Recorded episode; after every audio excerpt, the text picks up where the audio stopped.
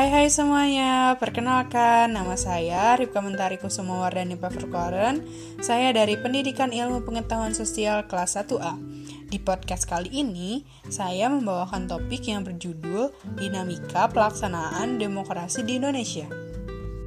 Demokrasi mungkin sudah tidak asing didengar oleh telinga kita. Tetapi, apakah semua orang mengetahui dan memaknai arti kata dari demokrasi? Mari kita ketahui arti kata dari demokrasi.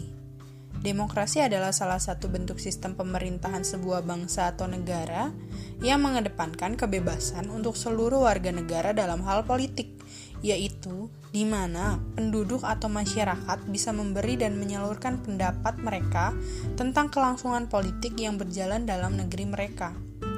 Baik itu saran, kritik, pendapat, atau bentuk penyampaian yang bermacam-macam. Pertanyaan yang paling menonjol saat ini adalah, apakah negara Indonesia saat ini sudah demokratis? Indonesia menganut sistem demokrasi sejak awal kemerdekaan hingga saat ini.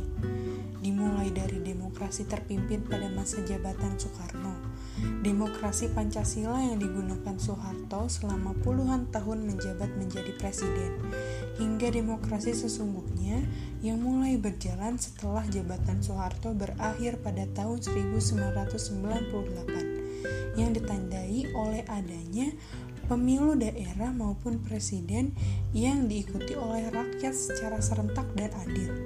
Pemilu ini ditunjukkan untuk melakukan pemilihan terhadap presiden dan anggota DPR DPRD. Dalam pemilu ini, masyarakat bebas untuk memilih calon pemimpin.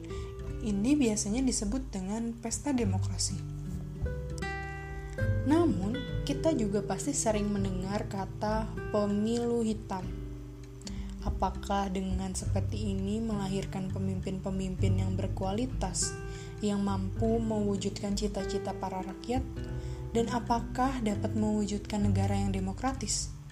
Tentunya tidak.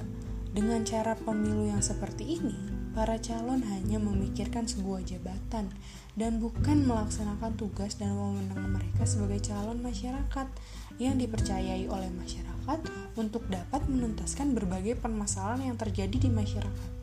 Di sinilah tentunya kualitas dari calon anggota dewan perlu penyaringan sekiranya mampu atau tidak untuk memenuhi syarat sebagai calon anggota dewan.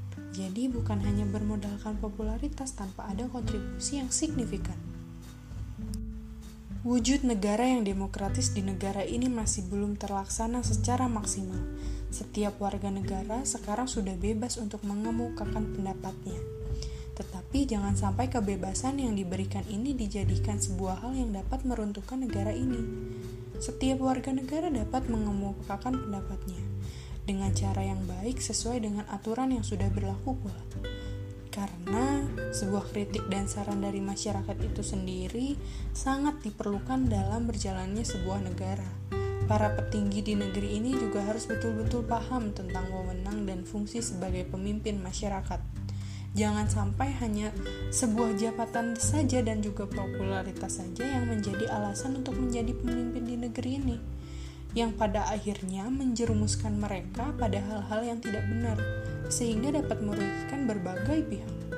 Jadi, marilah kita untuk sadar akan kebutuhan bangsa ini dengan mengutamakan demokrasi bagi seluruh masyarakat. Dengan begitu, demokrasi di Indonesia akan terwujud.